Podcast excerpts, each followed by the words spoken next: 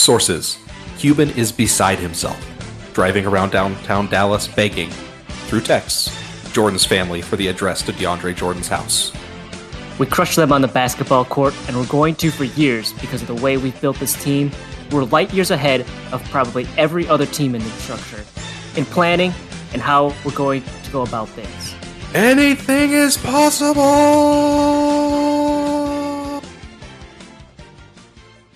Welcome back to Backboard of the Rings. I'm your host, Bard Brown, spelled like the color. I am joined by Eric Brown, spelled with an A-U.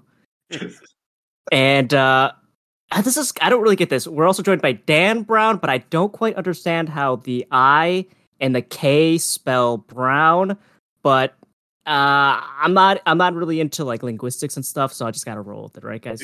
Brown like in Brown Bear. It's fine.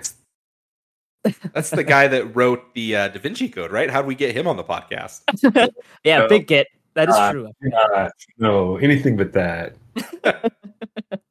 oh, He made a lot of money from those movies with Tom Hanks, so um, hurts me so much. I could use some cash considerations, Dan Brown. um, so so we are here to talk uh basically two two things here we're gonna do some finals talk and then we're also gonna do some uh favorite moments from the season so obviously hopefully people who are listening to this know that uh was it a couple weeks ago now the denver nuggets defeated the miami heat 4 to 1 in the nba finals uh nikola jokic was crowned finals mvp uh, said he didn't want to go to the parade because he had to do some horse racing. Then said he loved the parade. Uh, also had the hilarious quote, you know, about uh, the job is done, we go home. So, what did you guys think about the finals? You know, for being a five game series that kind of went the way I expected, I appreciated that each individual game, for the most part, was still competitive. Um, towards the end, like Miami did a good job of playing uh, basically as well as you could have expected them to.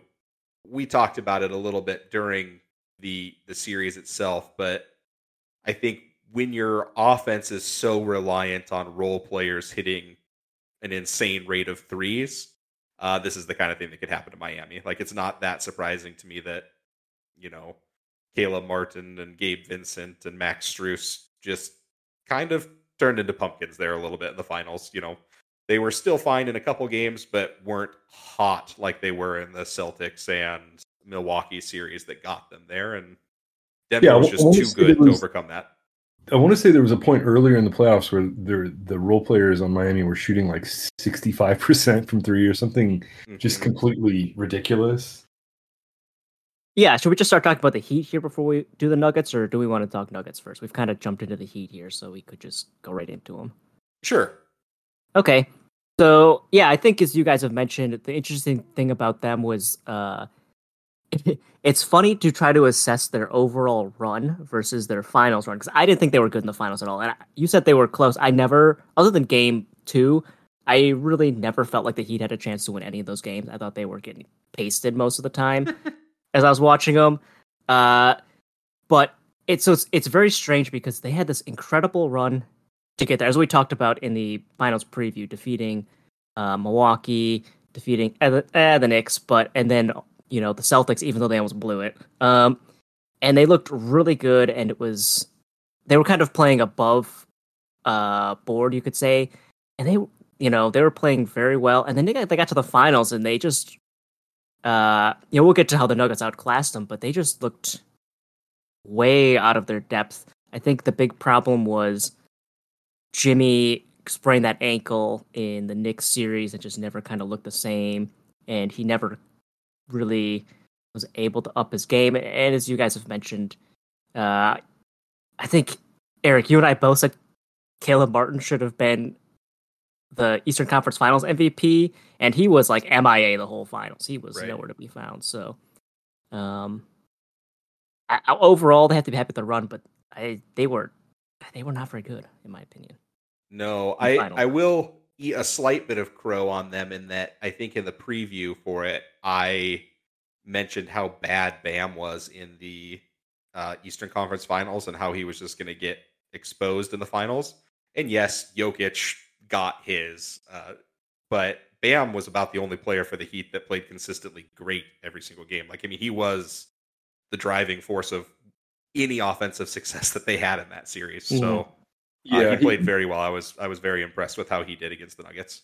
I agree. He ran out of gas in Game Five a little bit, but uh, I, I think that's kind of a theme for Miami. Is and it's one of the things I don't think it's coincidental, right? Like their style is so intense. Mhm. It's something that I've been noticing about Jimmy. I, I know people like to say his age, but like you look at him, he's in incredible shape. But I feel like every year there's a point at which he stops being the Jimmy Butler that you're afraid of. And I think one of the reasons for that is Heat culture, where they play so so hard. They play these crazy junked up defensive schemes that involve a lot of scrambling, a lot of like you just mm-hmm. got to be on your toes and really like you know just out efforting the other team and it's impressive they got as far as they did doing that but the fact that like this theme of oh their guys ran out of gas you could say that about multiple guys going down the roster right is Yeah.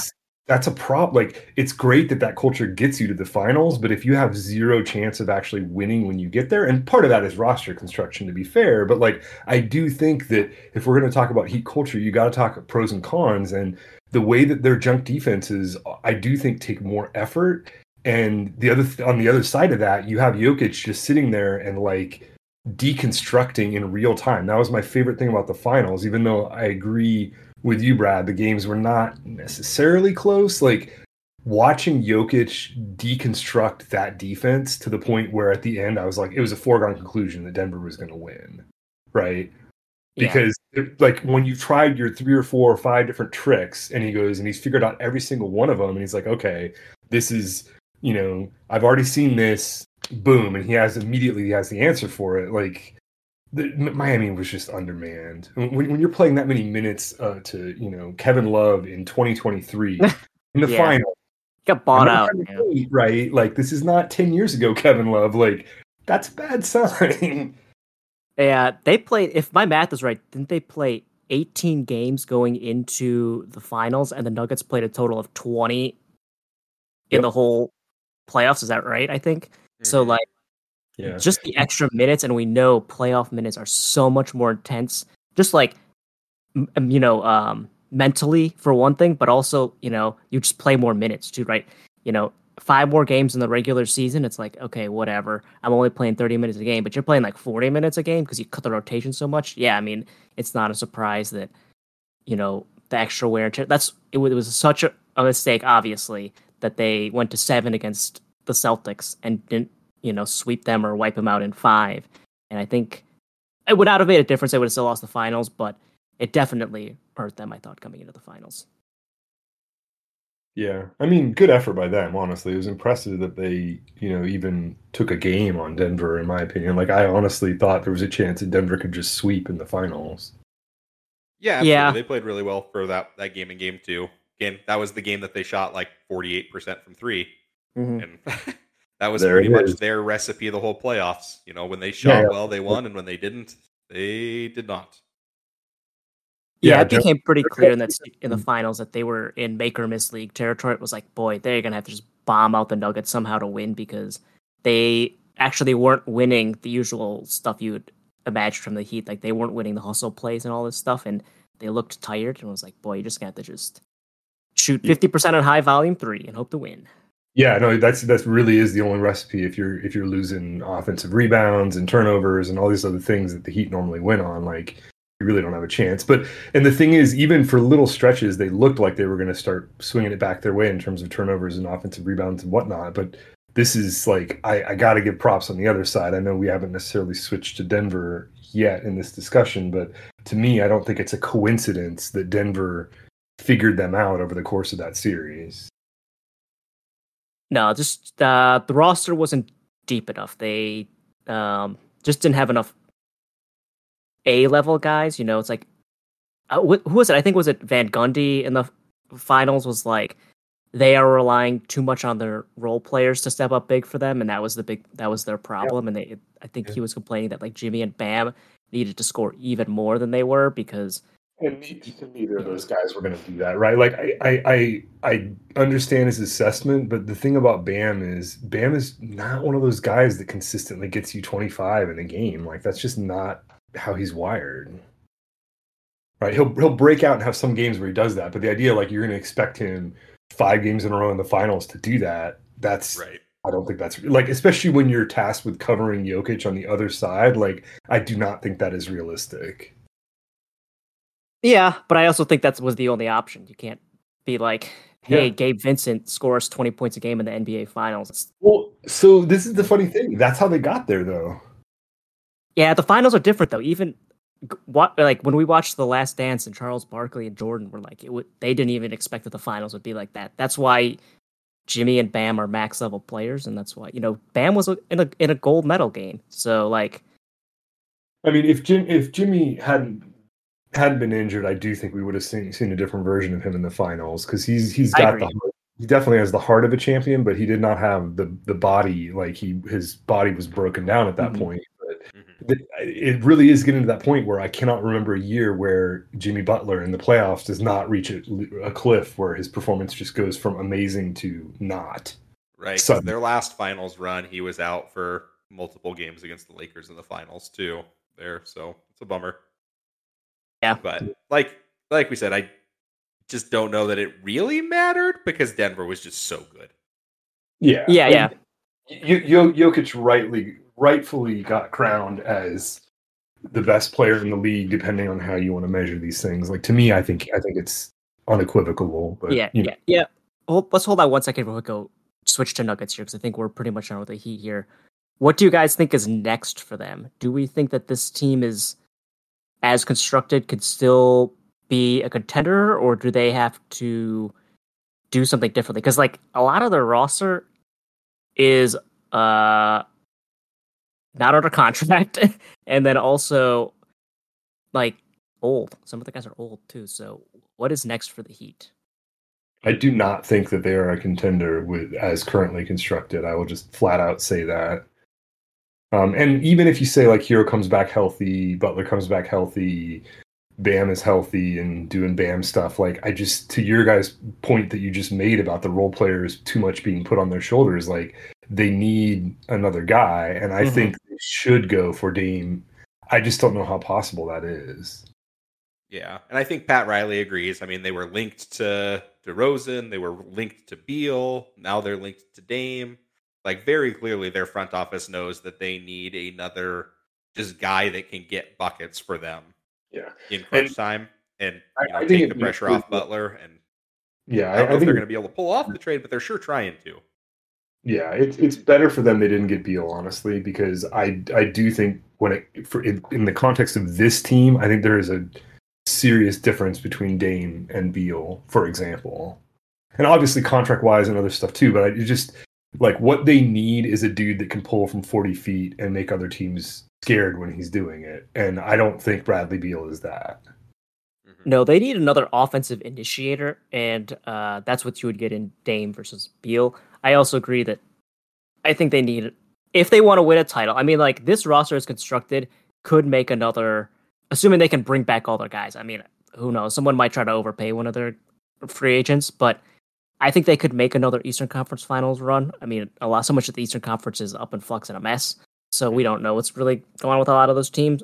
And if they have this, you know, the continuity, I don't see why not. But to be a champion, I agree that they need another capital G guy, you know, to uh they just need another offensive guy because I I agree, you know, I, I, we discussed the Bam thing. I agree that Bam is not an offensive scoring hub. He's more like a run the offense through him to get other guys going hub.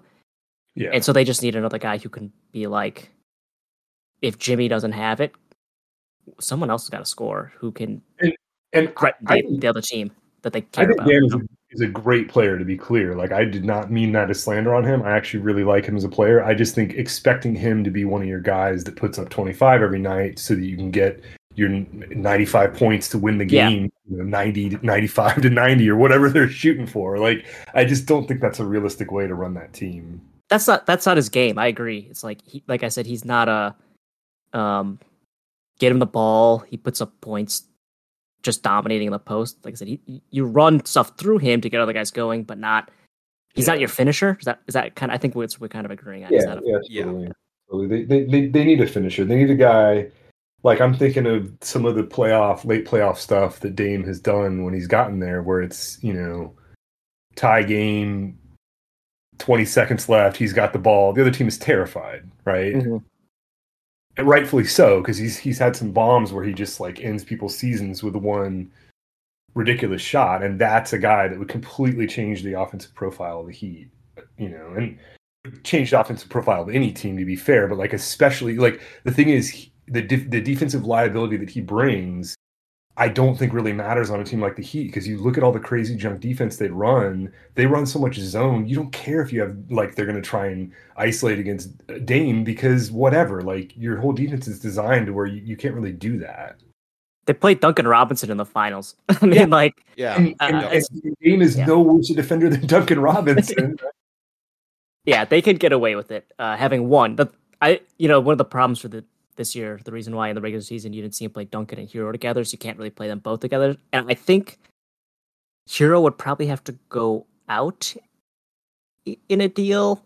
I, I don't know for sure, but it would be tough, I think, to keep him. But too, right? Because he wouldn't be happy with playing time and touches and whatever else if you got a guy that's a that, that's an apex yeah, or and then you also keep Herro on your team. Like, what are you doing there, right? I, I don't think you could play them together on the floor at the same time because you would be so bad defensively. Be- That would be the problem then too. So Yeah, it's like, yeah. No, now we're paying him so yeah, much you- money to be a backup. What? Yeah. major liabilities on the floor at the same time. That does not Yeah. work.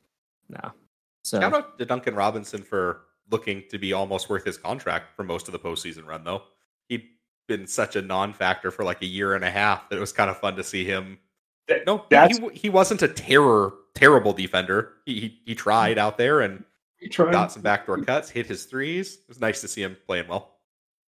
Yeah, totally. And and honestly, that's where they have hope. I think at doing some kind of a trade, if not for Dame, then for someone else, because they have guys that stepped up in the playoffs that they should be able to, you know, cash in on that value. But I really, I do think they should go for it. And I think Miami's the kind of team that that will at least consider it. I don't think they're afraid of you know um, risk taking in that regard. But I just to get to the to the heart of the question you asked, Brad, I I don't think they have enough. Even if they could scrap their way Heat style to the finals again, I, wh- whoever whatever West team makes it out of the other side, which is probably going to be Denver, frankly, is just not going to be afraid of them as they're currently constructed.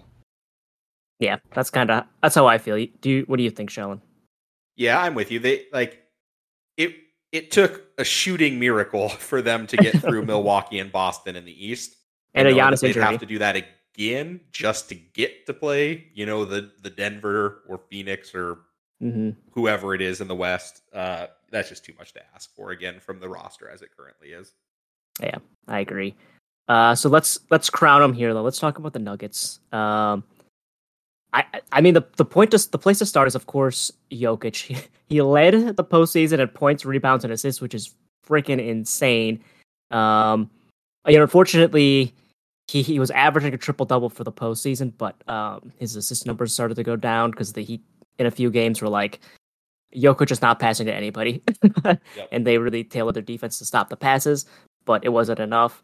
Uh, really, just another incredible uh, performance from in this finals. Uh, As Dan has said, just eviscerated the Heat all all the time. They had no answer for him. Uh, anytime they went to him, it was just like he crushed it. He dominated. Uh, crushed it like he crushed that Michelob Ultra in the post uh, game locker room. Uh, I, as I agree, Dan. I think Shell and I both said it before. The finals, best player in the league. Mm-hmm. Um, just like yeah, I mean, I, I the, you really can't throw enough plaudits on him for what he did in this postseason. Uh, he was incredible. And every time throughout the entire postseason that Denver needed points there in the fourth quarter, he he looked like he was dying in some of those games. You know, he, he's Mhm. he's a funny superstar that he always looked like he was just a couple steps away from passing out, but he got the basket every single time Denver needed him to. I mean, there were a couple games that Miami kind of tried to make runs at it there at the end, and Jokic just smothered every single one of them just with another mm-hmm. goofy high post move or you know touch shot at the rim that hit the rim twice in the backboard once and still went in. Like, yeah, he's got such a soft touch within like seven or eight feet of the basket. It's ridiculous. Yeah, and such a good passer. Great rebound. Like I there, yeah, like Brad said, there's just not enough good things you can possibly say about him. He, I'm glad he got the ring so that all the dumb arguments can go. Yeah. Uh, you know, most of the postseason issues he's had previously were not his fault. They were the fact that Murray and Porter Jr. were injured. you know what I mean? Like, yeah. so it's just that, good to see there. There's he he's got an impeachable resume at this point as a as a basketball player, or unimpeachable. Sorry. Yeah, no, I, I, I agree. I agree. I, I was frustrated as someone that's always liked his game. That uh, when people go, "Oh, well, look at what he's done in the postseason," it's like, well, it's a team sport, and when two of the three best players on your team are injured in various postseasons or are not or not playing up to their usual standards, it's you just can't like he's not that good, right? Like you need players, and this is exactly what we just said about Miami. Like they played their hearts out, but you need players when it comes to the finals, or you know even just deep in the playoffs to to be able to get over the hump. And that's really it's clear now in retrospect that's what he was lacking is healthy players that were playing up to their ability. And once he got that, this team looks amazing. And it's funny because a lot of people were like, "Oh, their defense isn't going to be good enough." Honestly, I think I thought at a lot of stretches their defense was excellent. Like, yep. And I, they're obviously they're you know they're not the greatest defensive team in the league. They're probably like top ten or twelve or something like that. But it's you know when your offense is that good, like transcendently good, top ten defense is fine. Mm-hmm. Yeah, I think they were like 12th through 15th that in the regular season. But I mean, the difference was, as you said, in the postseason, they played harder. Uh, you know, the Heat only scored over 100 points once in the eh, in the finals. Like, uh, I know the Heat missed a lot of open shots too, and they kind of stunk. But like, Denver played harder on defense in the postseason and especially in the finals. And it's like, eh, defense is a lot about effort and you know, making the extra hustle play, wanting to fight around the screen, all this blah blah blah uh, stuff that everybody always says, which is true. But uh, yeah, they they played defense well enough to be buoyed by that amazing offense. Like it wasn't, you know, we're not going to be looking at their defense and being like, wow, it was the 04 Pistons, but it was like they played it to the level they needed to to stop Miami enough that their offense could just blitz them out. That's how I kind of feels what their defense did in the in the finals specifically.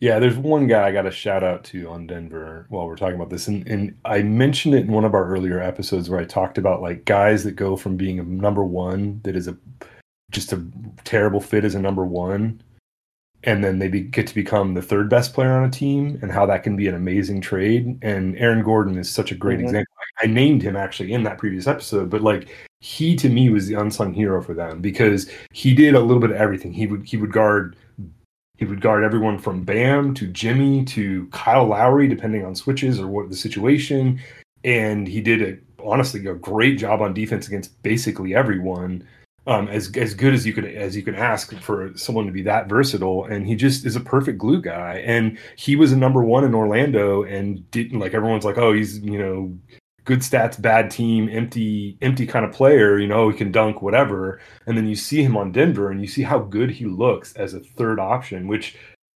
Sorry, MPJ. I'm going to call him the third best player on the team because MPJ very much comes and goes game to game. But Aaron Gordon was good basically for the whole finals. Mm-hmm. And it's just a perfect example of like roster construction where you you want a you want a guy with defensive versatility that isn't going to pout if he doesn't touch the ball enough. Like he just slots in, does whatever you need him to do, always plays hard, always getting you know getting steals, getting blocks, whatever whatever you need, and perfect fit, right? And these are the kind of things that teams need to look for when they're doing roster construction. Is like who are the guys that you can get that are like that one extra piece. And Aaron Gordon definitely to me was uh, that that one extra piece guy for Denver. Yeah. Yeah. If if we're gonna shout out extra piece guys for Denver, then mine would be Uh, we talked about him again last time we were all together. Was Bruce Brown?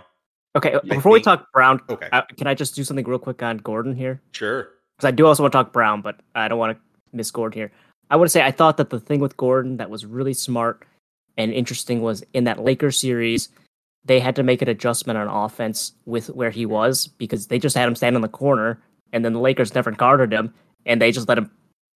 He didn't know what to, they didn't know what to do with Gordon, and they were like, uh, the Nuggets didn't know because he was useless, and he was like in the first couple of those games they really couldn't play him, and then they were like, oh, get him more involved into the action with as a ball handler, as a screener, and they kept doing it in the finals. And I thought that was a brilliant adjustment by uh, Michael Malone. And you got to give credit to Gordon for being, as they always say, staying ready and uh, Mhm. Being willing it- to do all that stuff. So Was it game one that he had like 14 points in the first quarter or something like that? Just came right yeah, out. it was because I was like, oh damn, look at his look at his Finals MVP odds because I was joking. So Yeah.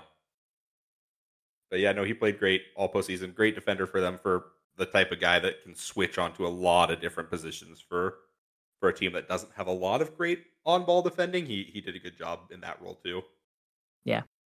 Uh, what'd you hit up with with some Bruce Brown though? The the namesake for the opening jokes here You're right. with with, So- with Christian Brown Brown. a, a big thing for Denver, and had kind of always there were two concerns for Denver uh, that everybody's had for seasons, and one was defense, which we've already talked about, and then two was the minutes that Jokic sits on the bench. Um, and they've tried to figure that out in a lot of different ways. They brought in DeAndre Jordan this year for some reason. Uh, they traded for Thomas Bryant at the deadline because he'd been playing playing pretty well with LeBron, and then was just terrible in Denver in the backup role. And Malone, to his credit, like at some point near the end of the season, he just said, "You know what? Uh, in our non-Jokic minutes, we're just not going to have a center for for it. Uh, we're not going to pretend to stick another big in there. We're going to go small." Brown played that role quite a bit, as we talked with the Nets, kind of a small ball five for them when they were tiny when he was there with the the failed big three. And he, he played a lot of wing for Denver this season, but you know, they only lost the non-Jokic minutes by a couple points against the Lakers, and they won the non-Jokic minutes in the finals against the Heat, Yeah. uh, which is just unthinkable if you were talking about Denver prior to this postseason run. Um, and Yeah, yeah. Brown was a huge role, just him attacking downhill and doing a good enough job at the small, them going much smaller when Jokic was off the floor was a, a great coaching adjustment. Yeah, even if you can just win the win or lose those minutes by a couple points, that's a huge, huge win. Sure. Absolutely. Yeah, and um, uh, the thing that I love about uh, Bruce Brown too is, I think we discussed this on the on the the preview too. I mean, last year he was the small ball five for the Nets, and now he's playing like guard for them. So just his Yep. flexibility allowed them to do so much. And as Dan said too, like Michael Porter Jr. I'll give him credit. He he did pick it up in the last couple games. He um, wasn't as terrible, but his shot completely abandoned him. I don't know quite what was going on. Even he seemed at, after the finals, he was like, "Yeah, I couldn't shoot the ball or whatever. I stunk." Um, I know. I forget who it was. Was it Zach Lowe or no? Was it Kevin O'Connor? I think had this theory that maybe he was injured because the last two times he had sustained slumps like this, he was injured. So I think or two of the five times or whatever. So who knows? But he stunk. But Brown and Gordon, you have to give credit for those role players for really um, stepping up when the team needed them. Uh, but a guy who I think we expected to step up this time was Murray, who really proved that the bubble was not a fluke. Yep. Uh, here's his postseason and finals uh, stat lines. For the postseason, he averaged 26.1 points, 7.1 assists, 5.7 rebounds on 47.3 from the floor and 39.6 from uh, three. And then uh, some dips a little bit in his finals uh, numbers in some areas as you'd expect. Uh, you know, games are more tense, teams uh, players are a little bit tight. Because my God, we we can get to it, but game five, everybody looked so tight; it was awful. But uh, averaged twenty one point four points, but ten assists, which was crazy, Mhm. and uh, six point two boards on forty five percent or 45.1 from the floor, 38.7 from three. So I was uh, I expected it from him because uh, we had seen it leading up to this that he was that guy, but they needed him. He showed up. He he definitely was a worthy number two to Jokic. I mean, pretty incredible uh, postseason from him and finals as well. Yeah, I think I mean the Lakers series will be kind of what we remember from Murray because those were the couple games that you know he took over the end of Game Three and the beginning of Game Four to basically just ice the sweep in that series. Uh, but yeah, again, kept up the high level play through the finals as well. Uh, very impressive. So I, I bet we'll see him in an All Star appearance here soon, so that we can't we, say that Jokic we, should. I mean, without an All Star game before. I hope that people look at the finals and realize this guy is seriously underrated. Um, and the thing that I will add to the numbers, like the, the numbers that you just gave, Brad, are that much more impressive because Miami was straight up scheming for him multiple of those games. Mm-hmm. Yeah. Like they were absolutely doubling him 40 feet from the basket multiple times. And so to get those numbers against defense like that is no joke. Yeah, yeah he, a, he, was really. Oh, go ahead here. Oh, I was just say, yeah, had a thirty-point triple-double in the finals. That's incredible. Like there are not many people that can say that. I mean, Jokic said it wasn't a big deal, but I think Murray would disagree. Oh yeah, yeah. Well, Murray thought the whole thing was a big deal compared to Jokic. I thought it was so funny when they won, and he was like bawling his eyes out during the uh, trophy celebration. And Jokic is just he, he, picks up his Finals MVP, sets it down, and just like walks away. He's like, uh, where, are my, "Where are my horses? I want to be back in Serbia." Yeah. Yeah. So it's uh it really is the thing that makes watching Denver so much fun to me is and both I mean Murray gets some credit for this too, but Jokic is definitely the heart of that team in, in this regard is you could just see them, everything that Miami was throwing at them. And Miami even got like a, a turnover, uh, a steal at mid court for a dunk the other way against mm-hmm from one of those doubles against Murray. And then you saw the way that they mixed it up and they changed who brought the ball up or they changed how they did the dribble handoff. And then all of a sudden they're getting a wide open corner three or they're getting somebody roll into the basket completely uncontested. And it just like every single time Miami tried something between Murray and or Jokic, they they had like they're either getting a good shot for themselves or a teammate. And it's just impressive to see how adaptable that team is on offense. Yeah. Yeah. Speaks it, to continuity. Uh, I think I mentioned it a little bit earlier, but uh, this Nuggets team, having been together for a while, played together for a long time, you know, credit to them for keeping Michael Malone. Uh, I know they had a couple of disappointments, but they stuck with him. You know, obviously, I don't think the last two years were his fault for, you know, when they lost in the postseason. I don't think you could have blamed him because it's like, well, I don't have Murray. They don't have Michael Porter Jr. What can he really do? So, um, yeah, just a team that, I mean, they got the, the mind meld uh, Jokic and Murray. They really are in tune with each other, and I think um, that showed itself into the finals. That I hope everybody yeah. noticed. Yeah, pick and roll above you know above the break between those two guys. Like if I'm another team, I'm just absolutely terrified of that that play. Mm-hmm. Right? What do you like? How do you defend that? Yeah, it's you know I've we, I've watched a fair bit of Denver past few seasons. I'm sure you guys have as well. But like this postseason run was probably the most concentrated Denver watching that I've had. And maybe it's just me coming from a Warriors uh, standpoint where I watch a lot of them. And the Warriors offense, especially when Steph is doing Steph things, the, it is just it's chaos. You know what I mean? Like mm-hmm. it is frenetic, it is absurd. So watching this many games of Denver, it is so measured and in control. Like you said, Jokic is just so in control on that end of the floor. You're just running those high post dribble handoffs and screens and stuff. Like it's it's such a different style of basketball that I'm used to watch. So it was fun to get to see that much of it this postseason. Uh, just because it is very different from what I normally watch when I watch the NBA. Yeah, tell me about it. A team can run an offense in the fourth quarter that has strategy. Wow, crazy. Although, oh. to be honest, I didn't get to see them because I'm freaking blacked out like a huge chunk of the country. So this year, I only saw them when they were on TNT and ESPN. Previously, yeah. I've been able to see them more, but uh, no, I didn't. I didn't get to see them this year, Shellin. So I wouldn't know. Such a weird, bizarre, contractual bit of nonsense. Yeah, yeah, and then they gave Stan the trophy. Ugh, Oh, God. Oh, Let's uh, let's move past that so I don't ha- Yeah. blow an Arsenal gasket here. um. So they deserved it.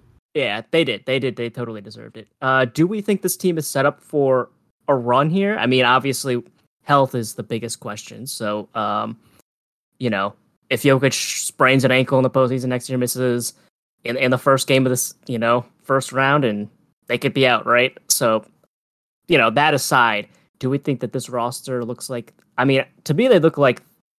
Of course, they're. I would say they were the finals, uh, the favorite to make it to the finals next year. I think in the future, because they've got some of these guys under contract, I think they're looking pretty good. Um, Bruce Brown, He's the big one. Yeah. yeah, Yeah, that's probably tough. But Christian Yeah. Braun played very well. Uh, he's not going to fit the exact same role, but you got to think he'll have a a, a lot Mm-hmm. more play time next year if Bruce isn't there, right? And he looks Yeah, You get up one to the task guy- of filling in a lot of those minutes.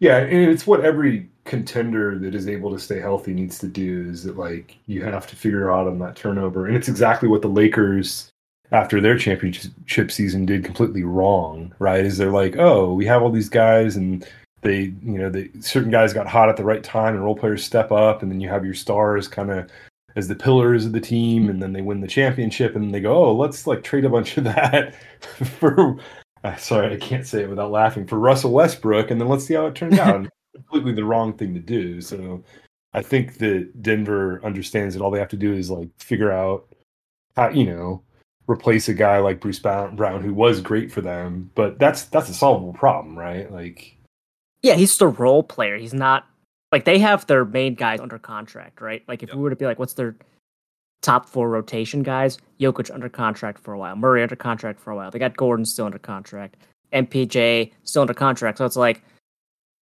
that's why I think they're set up for a run because in the new era of the salary caps, like they've got their guys at least, right? You know, yeah, KCP's under contract too because he he was good Yes. for them. Yeah.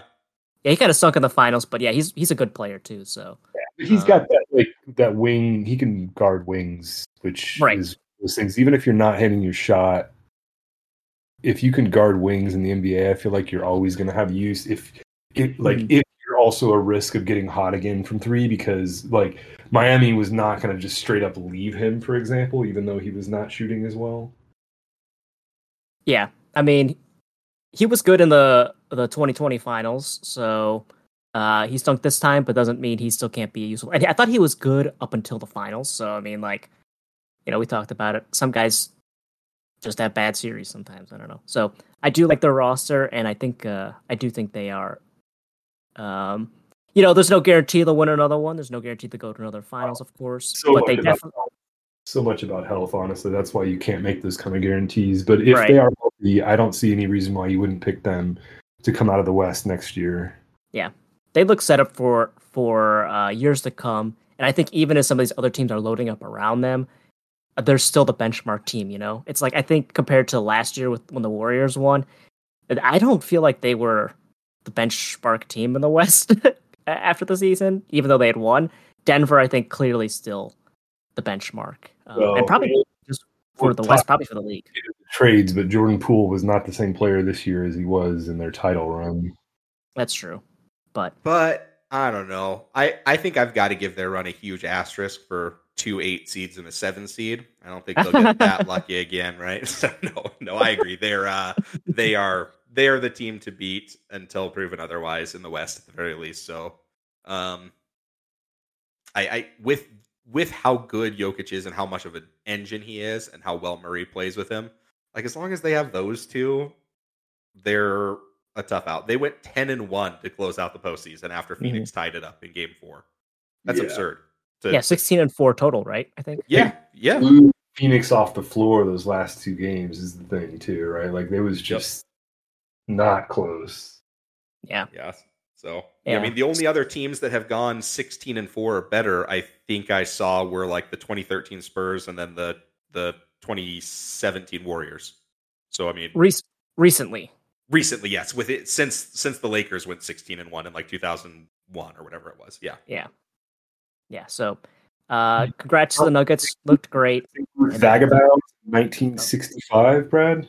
uh, look, we're not going to talk about when Kansas City used to have a team, okay? Because Mhm. I, I can't go see professional basketball anymore because everybody's so freaking Jade Hawk up. Ugh. Uh, anyway, uh, so yeah, congrats to the Nugs. Uh, great run. As we said, we're looking like you're going to make a few more here. Congrats to the Heat. Great run. I know you didn't win the finals, but I think uh, well, it's the second eight team, eight seed to ever make it. Uh, so memorable season for them forever. Um, but let's do here. Speaking of memorable, what were some of our favorite moments of the season? They can be serious or not serious, and I will start because I'm not letting anybody take this one from me. It is my most memorable and favorite moment of the season was Le- LeBron temper tantrum that involved Pat Bev showing the ref the camera. It, oh, it was so funny. Like LeBron was acting like literally like a four year old. It was so funny with his stomping, his like, you know, hands on his head on the floor. Oh my god, it was so ridiculous, and it, it was so funny, guys. oh, it's so funny. I went back and rewatched it because like because you mentioned that you were going to do it, and Eric Lewis, the ref that teed up Beverley there, the look on his face when he Yeah. saw Beverley coming over with the camera, it's it's so funny. Like just the picture of Beverley showing him the camera is a top ten moment in NBA history. It, in terms of like funny moments, at the very least, like it's Yeah. so good. Yeah, and he Ah. did get fouled. Tatum got him, so I, get But- it. Yeah, I mean he did, but LeBron complains about everything. LeBron has never fouled somebody and has always fouled at every single play. So it's like sometimes you reap what you sow a little bit, right? Um, Mhm. Obviously they missed it, but for him to react the way they did, because he knew they needed to win that game in regulation, and of course they, you know, went on to lose it. But uh, it was so hilarious to me. Um, ah, God, I love it. Uh, so that's gonna that's forever gonna be. I think when people talk about um, players getting mad at refs or whatever missed calls, people are gonna reference that forever. So Definitely. uh, yeah. Why don't you guys give me one of your favorite moments of the season here? You can go, So- Sean. I'm gonna I'm gonna follow up your technology related one with my my the first one that comes to mind from early season, and that is the early season promotion for the Sacramento Kings to light the. Oh yeah. Um, it it had all of the makings of a cheesy, dumb, you know, promotional thing that a team does, but that because the Kings went on like a seven game winning streak right when they started the light the beam promotion, it it, it grew into this big cult basically for for Sacramento. I mean, they had pl- they had fans chanting "Light the Beam" at the stadium. They had fans chanting "Light the Beam" at opposing stadiums. They had players getting excited to go press the button. Uh, it was great to see Sacramento get to have a team worth cheering for. Uh, their fan base has, you know, had such a rough, rough run of it since those Peja Stojakovic teams that um, it the the light the beam the beam team it was they were so fun. They set the league record for offensive rating for a team for the season. De'Aaron Fox won clutch player of the year. Uh, so that that's the first thing that kind of memorably come, comes to me is just how silly everybody thought light the beam was when it very first started and how quickly everybody got on board with it being like a cool organic fun thing that a team did Yes, Yeah. I enjoyed it. We named a COTR episode after it, so of course we loved it. No, that's a great one. You and you got you you have no heart if you can't be happy for the Kings after all those years in the desert. Yeah. Uh, metaphorical. Sacramento isn't literally a desert, but um, no, my my choice is going to be a little bit more trollish. But uh, I just I re I have to say I really enjoyed. The karma comes back because we'll get into this later when we talk about Dallas. But I really enjoyed watching the Nets super team just fizzle into oh, me irrelevance too. yep because the number of people that came out after that team was formed, or even different iterations of that team for that matter, uh, and said, "Oh, this team is going to win X many titles, where X is some number larger than than zero. And you just like everyone just loves to do that, right? And I love what we said five minutes ago about continuity in Denver, and I think that everyone trying to make a super team just suddenly like decides that continuity doesn't matter. And so you bring in a new coach you bring in all new superstars you like surround them by whatever random odds and ends role players you can get. And you go oh look we're going to have a you know we're it's totally a title contender. And and the reality is that's almost never the case when you do it that way. So seeing the nets completely implode was quite enjoyable after everyone made this you know pronouncements of how many titles they were going to win. Mhm. Unfortunately, my team got one of the remainders from that super team. I'm not so happy about that, but that's where karma comes back to bite you in the ass. Yeah, but no, the Nets they were a gift that gave for like two years straight for us. I mean, Oh yeah, we don't Content need a coach. machine. I'm the coach to to sitting out to trade requests to more trade requests. I mean, it, they were they were a beautiful disaster as a person that wasn't a fan of the Nets. So The only thing I'm sad about that team not existing anymore is the memes are just not going to be that level of quality for a while. You know, no, yeah. I mean, it was only uh, people are pointing out it's a couple of years ago, uh, like this week, that the Bucks knocked them out of the the postseason in that the one of the greatest what if series in the history of the league. So, uh, yeah, I also enjoyed seeing them implode. Um, so uh, I'll do a quick one here. I'll do two. I'll do one that's quick, but not much to talk about. I enjoyed the Jimmy Dreads troll at the beginning of the year for his his uh, uh, official player photo, and they kept. It was the finals, and you would watch. They would have him up there on the highlights, so the post game highlights, and there was this ugly dreads. So, uh, great job! Just a gift I gave a whole season of hilarity. Um, good job, Jimmy. Very funny. But uh, I'll do. I hope I'm not stealing this from one of you guys, but I feel like I have to do it because of t- who this is. Uh, the end. This was a late entry. Cass bizarre quotes. yes, so good. Ah, oh my god! Uh, when I'm done, I'm gonna change the league. I'll, oh, it's just talk about a delusional player. I mean, I've talked about them a lot. Um, you know, I had that hilarious like five minute rant where I just couldn't shut up about how I thought they're a bunch of losers and that was a, oh their mentality is awful in that team. But I, I mean, did I need more evidence? No, but I got it that he's not a winning player. I mean, he just doesn't get it, and uh, he's so clueless. But eh, w- uh, so weird, right? Yeah, the, the- so good. I mean, I I almost made a joke about it like just a couple seconds ago because you kept talking about continuity. That one was my favorite one. Like what we did in the bubble was more impressive than the Nuggets because you know we put our team together in six months. Oh my god, They had God. continuity. Oh, like, what are you thinking, man? yeah. Yeah, Eh, eh, so good. Um, so I have three Homer related ones. I don't know if you want me to just go rapid fire on them here. Okay, I, one of them is going to be mine. I'm pretty sure one of mine too. So go with it here because I can join with you. Okay, so my my three Warriors big one related ones were were the second half of the season for Clay. Uh, as a big fan, you know his October and November and first half of December were horrible. Like I mean, he was in the worst prolonged shooting slump of his career, and you know he ended up finishing with basically his career average in stats because of how well he played, especially when Steph was out to kind of keep them afloat and out of the play-in. You know, he had the 54 point game against Atlanta and then a couple 40 point games in the span of a week uh, with them being out and ended up leading the league in three pointers made. So he, he did not perform well at all, especially in the Lakers series in the playoffs, but it was fun to get to see my boy back playing good regular season basketball. You know, you, you get 82 games to watch him, and it was nice to see that. So I loved that.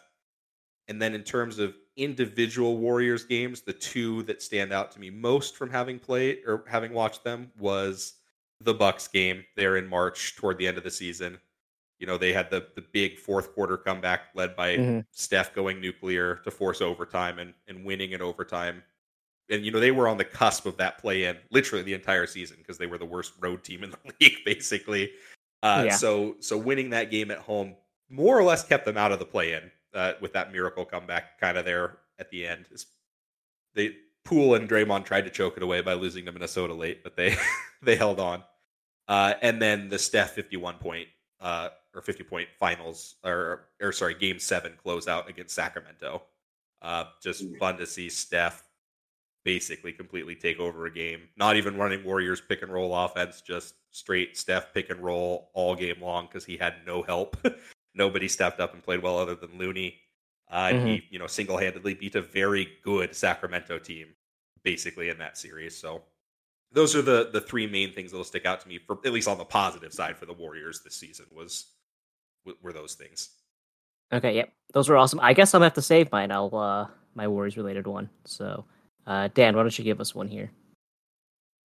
Oh man, I was like, oh, I should say something Homer about my team. Um, it is it is fun watching Luka Magic when he's not griping at the refs. So that's definitely one of my highlights is when he's locked in, and I think it depends night to night, maybe who's playing or who knows. But uh, when he's when he's locked in, he's incredible. So just need to get a functioning NBA basketball team around him. That's true.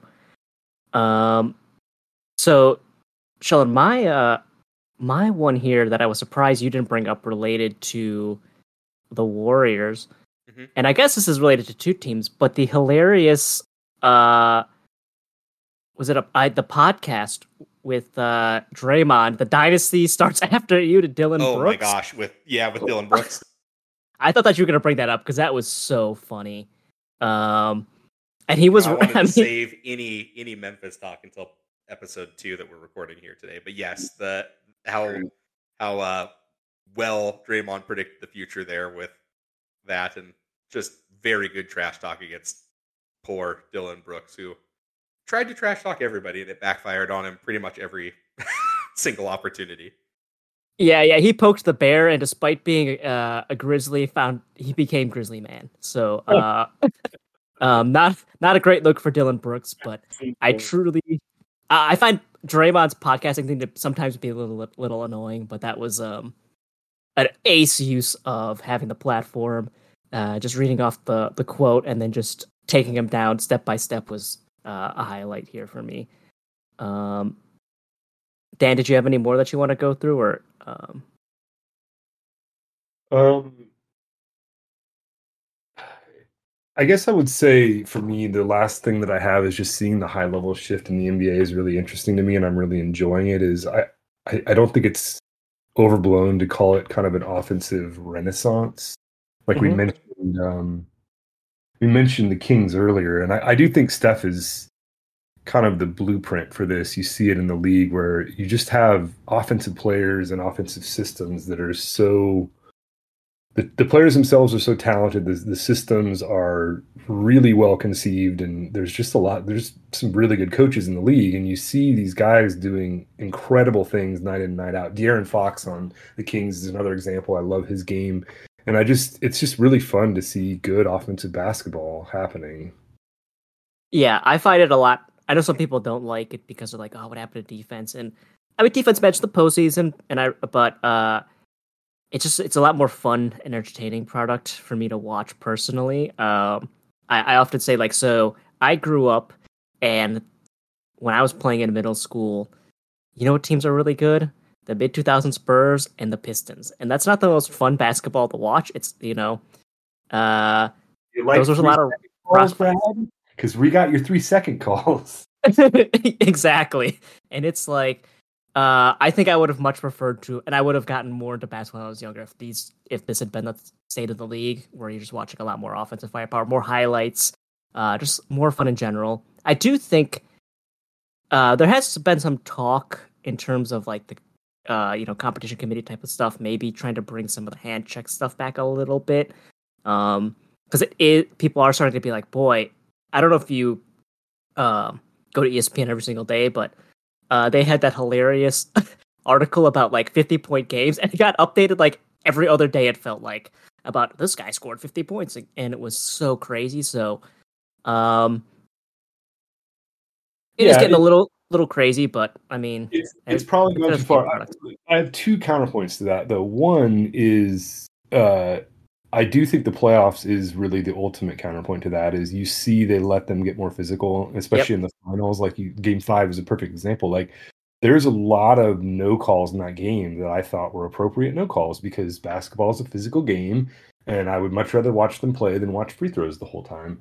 Um, so that said, for the regular season, if you're going to have an 82 game season, I would rather watch guys bomb away and score a lot oh, yeah. Because otherwise, like, I don't really want to. I, I don't pay a crap ton of money and drive a long way to watch free throws, right? Like, it's just not a very exciting experience to watch. I want to watch Steph Curry, you know, from just after half court, just pull up, and you're like, oh yeah, that's going in.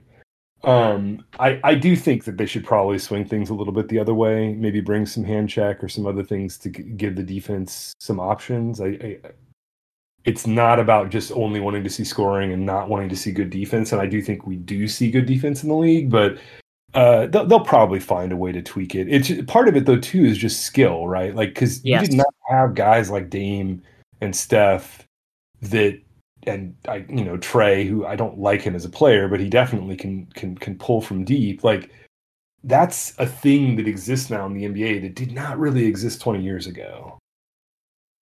Yeah, the game has totally changed. So I, I get it. Like I said, I think it's more entertaining, and the point is, it's an entertainment product. And as you've kind of brought up, it's not fun to go for me to sit down and watch eighty nine to eighty two regular season games where like teams are, you know, going to the line like crazy, and every position is like so takes so long and so important. It like, yeah, um, as far as the regular season goes, I- I'm okay with it, and, and I agree. The postseason, I still think it's, I still think defense is the most important thing in the postseason because uh, they let you play more. But um, yeah, I would like, I agree. I would like to see a little bit of change, but the game is the game is more fun now to watch. I think so. It's good overall. Um, my other thing here that I thought was funny from the season was uh at the end of the season, all the like punching stuff, which kind of comes like the last day of the season, that was like crazy. You had the Gobert punching Kyle Anderson, and then you also had McDaniel's punching the wall, and it was just like one of those incidents happening, kind of like little crazy, but then both of them happening, and you're just like, what is happening? It was so uh weird, and it did uh you know, it probably didn't matter that much really um, in terms of both teams because um,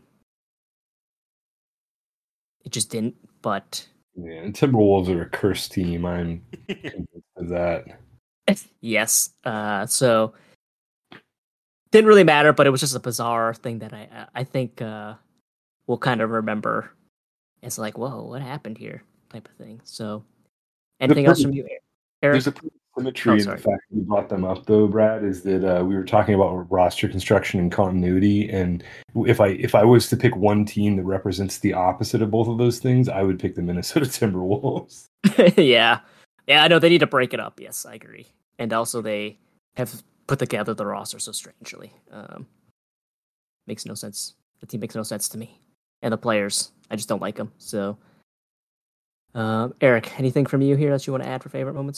don't like them. So, Eric, anything from you here that you want to add for favorite moments? Yeah, I only had one more, um, and that was the Western Conference uh, playoff race. I think the whole season was super compelling. Mhm. Denver, Memphis, and Sacramento kind of positioned themselves early on at out in front of the pack.